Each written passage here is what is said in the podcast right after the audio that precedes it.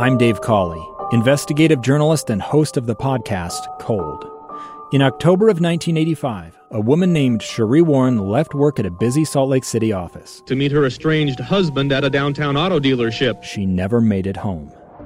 Sheree's car surfaced weeks later in Las Vegas. In the parking lot of a hotel casino. No one knows how it got there. Strange. It was strange. Both Sheree's estranged husband and her boyfriend raised suspicion for investigators. I kind of thought that he might have done something. But no arrests were ever made. In Cold Season 3, we dig into double lives, make new connections in the case, and examine the difficulty raised by reasonable doubt. We want answers just as much as anyone else. They have creeps like that now, too, so nothing's changed. That's the new Cold Season 3 The Search for Sheree, now available anywhere you get your podcasts. Inside Sources. Inside Sources with Boyd Matheson. Welcome back to Inside Sources here on KSL News Radio. Great to be with you today. I am Boyd Matheson. Some closing thoughts as we round out the week this week. And I want to go uh, back in history just a little bit. Okay, a lot bit. We're going to go back to the first inaugural address from 1789. Uh, George Washington said that he hoped that the foundations of our national policy will be laid in the pure and immutable principles of private morality. Uh, John Adams added, It is religion and morality alone which can establish the principles upon which freedom can securely stand. And of course, it was in a letter to the Massachusetts militia that Adams also added uh, the famous phrase that our Constitution was made only for a moral and a religious people.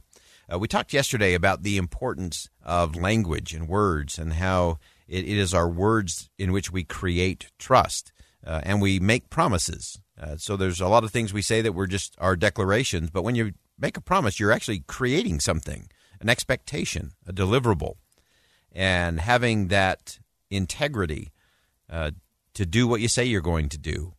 Uh, is the essence of trust, and it's really the foundation of so much of what happens in our society.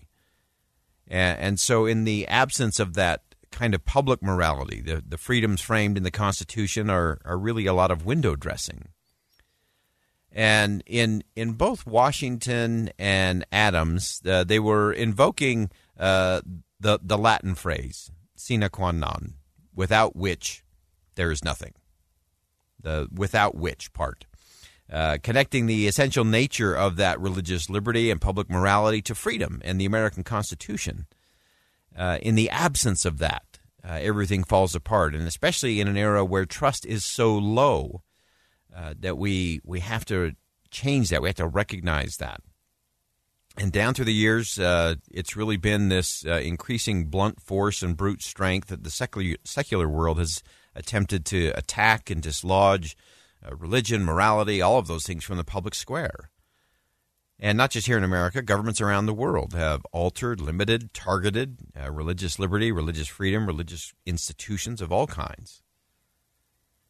And I, I think it's important for us to, to go back and recognize uh, the keys uh, of what that means and what that means for each of us as we interact. And it doesn't matter whether you are a person of faith, a person of no faith, uh, part of a religious group or no religious group. Uh, I think these things are all so interconnected uh, in in terms of what it means, and th- there's a lot uh, going on around the world in terms of those uh, religious freedoms that are under attack in so many different places. And we know that President Dallin H. Oaks of the First Presidency of the Church of Jesus Christ of Latter Day Saints was in Rome recently. spoke there on the the need for uh, faith in the public square and that trust uh, in institutions. Uh, one of the things that he had said in the past, he said the problem of educating the public and especially the rising generation needs to be addressed on a front wider than preaching, lobbying, and litigating. Uh, and so often that's kind of what we default to when it comes uh, to questions of religious liberty or faith in the public square.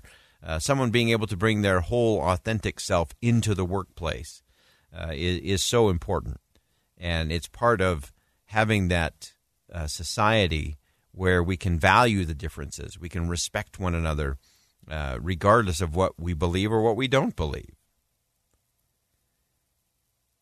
And so I think it's it's important and it's interesting to to look at you know how this all plays out uh, in the public square. And while the foundations uh, of our country has historically supported faith and that religious impulse, um, more and more they're being marginalized in, in a very secular wor- world and derided and even banished from the public square. And sometimes it's in places that should be even more tolerant, places uh, like college campuses where free th- speech and thought and questioning uh, should really flourish. And sometimes it's in those very places that if you don't agree with whatever the current thinking is of whatever group is in charge, uh, then you're banished. And, and I have often said that one of the things that worries me about the future of our constitutional republic is when we lose our curiosity, when we lose our ability to say, well, I wonder. I wonder why she thinks that way, or I wonder why he thinks that's the, the best way to solve that problem, or I wonder why they think this is a, a good way uh, for an issue to be solved at the federal level instead of at the state or the local level. Uh, those are all great questions, and we have to be curious uh, about those and why people think that way. Rather than just assuming we have the answer or we are the answer, uh, rather than asking ourselves the question, you know, could I be wrong? Uh, I think those are, are things that we have to get to. Uh, but it's so easy, and we, and we, see this particularly on social media. Uh, you know, you can make wild claims, and then you could be 100% wrong, and then an hour later, you know, you're making a different claim, uh, and you and you've never gone back to address the fact that you totally missed the last one. It's so easy to do that as opposed to questioning, well, I wonder why I was so wrong on that. Or, man, how did I miss that one by a country mile? Uh, and believe me, I do that every day. Uh, as I look through and try to figure things out, I'm often looking at, man, I, I miscalculated that, or, oh, man, I didn't see that part coming. And those are important questions. That's actually where learning happens. And if we lose our ability to ask those questions of ourselves and of other people, uh, then we then we're really stuck in the in the bubble and nobody in the bubble can be part of the solution. So, if you want to be part of the solution, yeah, you have to be authentic and you have to be courageously vulnerable. And none of us like to be wrong. I think we all like to be right. But it's okay to be wrong. And it's okay to say, I made a mistake. Or, man, did I read that wrong? But that takes a, a different kind of approach to all of this. And you've heard me say it before on this program that another one of those threats, it threatens curiosity and our democracy. Uh, but it's also that instant certainty that if you have to have the instantly certain take on whatever the issue is, uh, that that's a dangerous space to play in. It, it's much better to say, well, I based on what I have now, this is what I think, and if the data changes, if the reality is revealed to be different than what you thought, it's not wishy washy to say, I'm going to change my mind on that political policy. That's actually a good thing. But what happens today is rather than saying, wow, that person evolved or changed or they learned something. I'm telling you what I want in my elected official, I want someone who's constantly learning. Because if they're the same person they were when they were first elected into office, I think that's a bad sign. If they're still certain about everything, I think that's a bad sign. I think we need more leaders who can be courageously vulnerable and either say, I don't know, or tell me more? Or I've always wondered why? It's a different conversation than just pounding out tweets and making social media point, posts. But that's where we got to get. I'm Boyd Matheson. Thanks for joining us on Inside Sources today here on KSL News Radio. And as always, as you go out into the world today, make sure you see something that inspires, say something that uplifts, and do something that makes a difference.